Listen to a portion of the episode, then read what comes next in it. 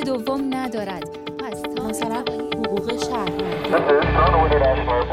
آنجا که برفهای تنهایی آب می شوند در صدا نشانه های بیماری.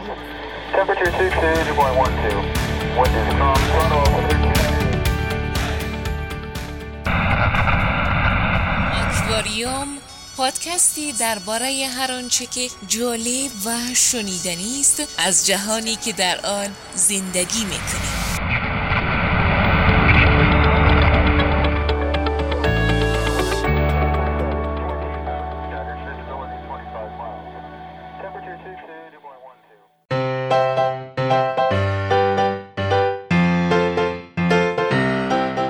سلام دوستا اینجا رادیوم است. من فایز احمدی هستم و شما به شماره دوم آکواریوم گوش می‌کنید.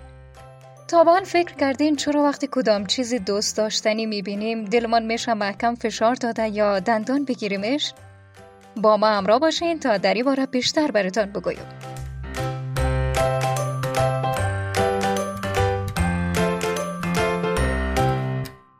اکثر ما یگان دفعه پیش آمده که وقتی یک طفل قندول یا حیوان ناز و دوست داشتنی دیدیم احساس کردیم که دلمان میشه او را محکم بغل کنیم و فشارش بتیم یا دندان بگیریمش.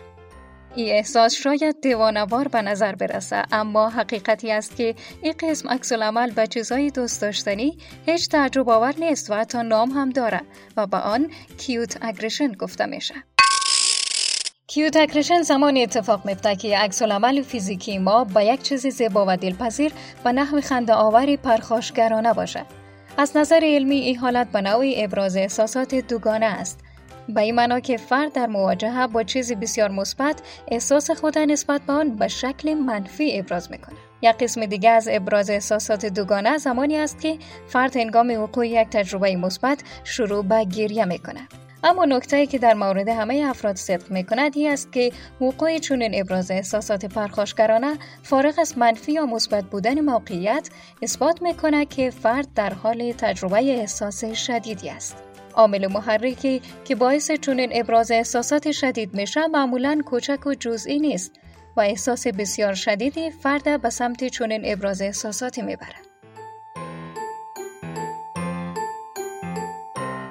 کیوتکرشن شاید نمودی به ظاهر خطرناکی داشته باشه اما احساساتی که پشت آن وجود داره کاملا به خطر است. با گفته دانشمندان کسانی که این حالت تجربه می‌کنند در حقیقت فقط قصد دارند از او طفل نازی آیوان دوست داشتنی مراقبت کنند. این حالت از احساسات واقعا خوبی نشأت می‌گیرد که مثبت و شدید هستند. به همین دلیل با وجود خشونتی که فرد در کلام خود داره فقط ظاهر فیزیکی احساسات خشن و خطرناک است و فرد واقعا چنین احساسی نداره. البته علت دوگانه بودن ابراز احساسات ما تا به حال معلوم نیست. اما شاید به این خاطر باشه که چنین ابراز احساساتی در برقراری ارتباط با ما کمک می‌کنه و کارکرد ابراز احساسات در برقراری ارتباط با ما بسیار مهم است. کیوت اگرشن از قرار شدن شخصی که چنین احساساتی را ابراز کرده حکایت دارد. از قرار معلوم وقتی چنین ابراز احساسات پرخاشگرانه می کنیم این کار در ما قسمی حس قراری و میل به جنب و جوش ایجاد می کنه. چیزهای مختلفی می‌تونه موجب چنین عکس العملی شود. مثل جایزه گرفتن از دست دادن جایزه یا دیدن یک طفل شیرین یا حیوان دوست داشتنی. اما عامل آن هرچی که باشه این عکس العمل میل به حرکت و جنب و جوش را در ما ایجاد می‌کنه. در چنین حالتی به قرار میشیم و این همون لحظه است که با خود فکر می‌کنیم که باید به او چیز نزدیک شویم فورا با دیست بگیریمش فشارش داده و یا بغل کنیم. احساس شدیدی که بعضی افراد با دیدن چیزهای دوست داشتنی پیدا می کنند به خاطر مکانیزم های مراقبتی قدرتمندی است که در ما وجود داره و ما را به محافظت از طفلای خود وادار می کنه. وقتی به کودکانه بودن و یا طفلانه بودن چیزی پی ببریم او چیز به ما دوست داشتنی به نظر می‌رسه و وقتی به این نتیجه برسیم که چیزی دوست داشتنی است دفعتا مکانیزم های مراقبتی درون ما فعال میشه از این لحظه دیگه میخواییم از او چیز مراقبت و محافظت کنیم متوجهش باشیم کلانش کنیم با او غذا داده و هر کاری خوبی که وجود داره برش انجام بدیم.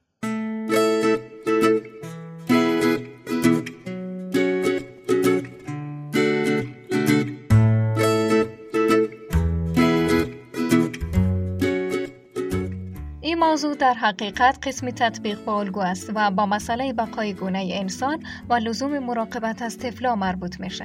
طفلای ما با ویژه تا مدت زیادی آسیب پذیر هستند و به همین دلیل یک مکانیزم مراقبتی بسیار قوی در ما وجود دارد. در حقیقت این مکانیزم یکی از چیزهای اساسی است که ما به خاطر بقای گونه خود به آن نیاز داریم. مکانیزم مراقبتی درون ما با چیزهای دیگه بدون طفل انسان هم می‌تونه فعال شود. تقریبا هر موجود یا هر چیزی که این احساس در ما با وجود بیاره که نسخه طفلانه از یک چیز است می‌تونه مکانیزم مراقبتی درون ما را فعال بسازه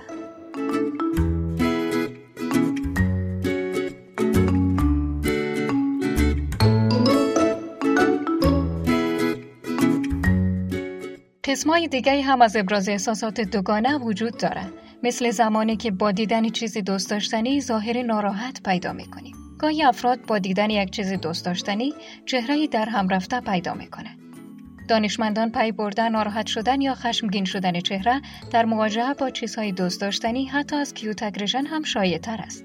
ابراز احساسات دوگانه که با ظاهر ناراحت یا خشمگین همراه است از میل به بازسازی و مزه کردن او لحظه خاص حکایت دارد.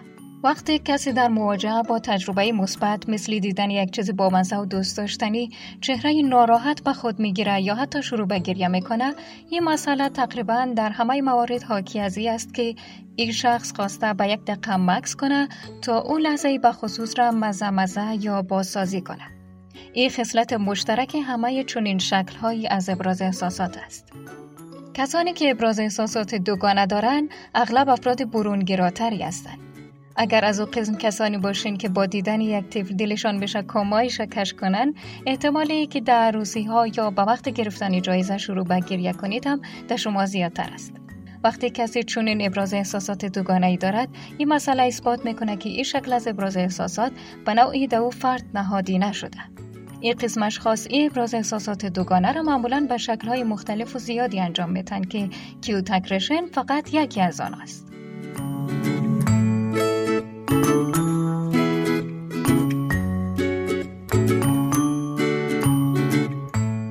خب حالی که دلایل علمی این پدیده را می‌فهمید با ما بگویید که شما تا چه حد این احساسات دوگانه را ابراز می‌کنید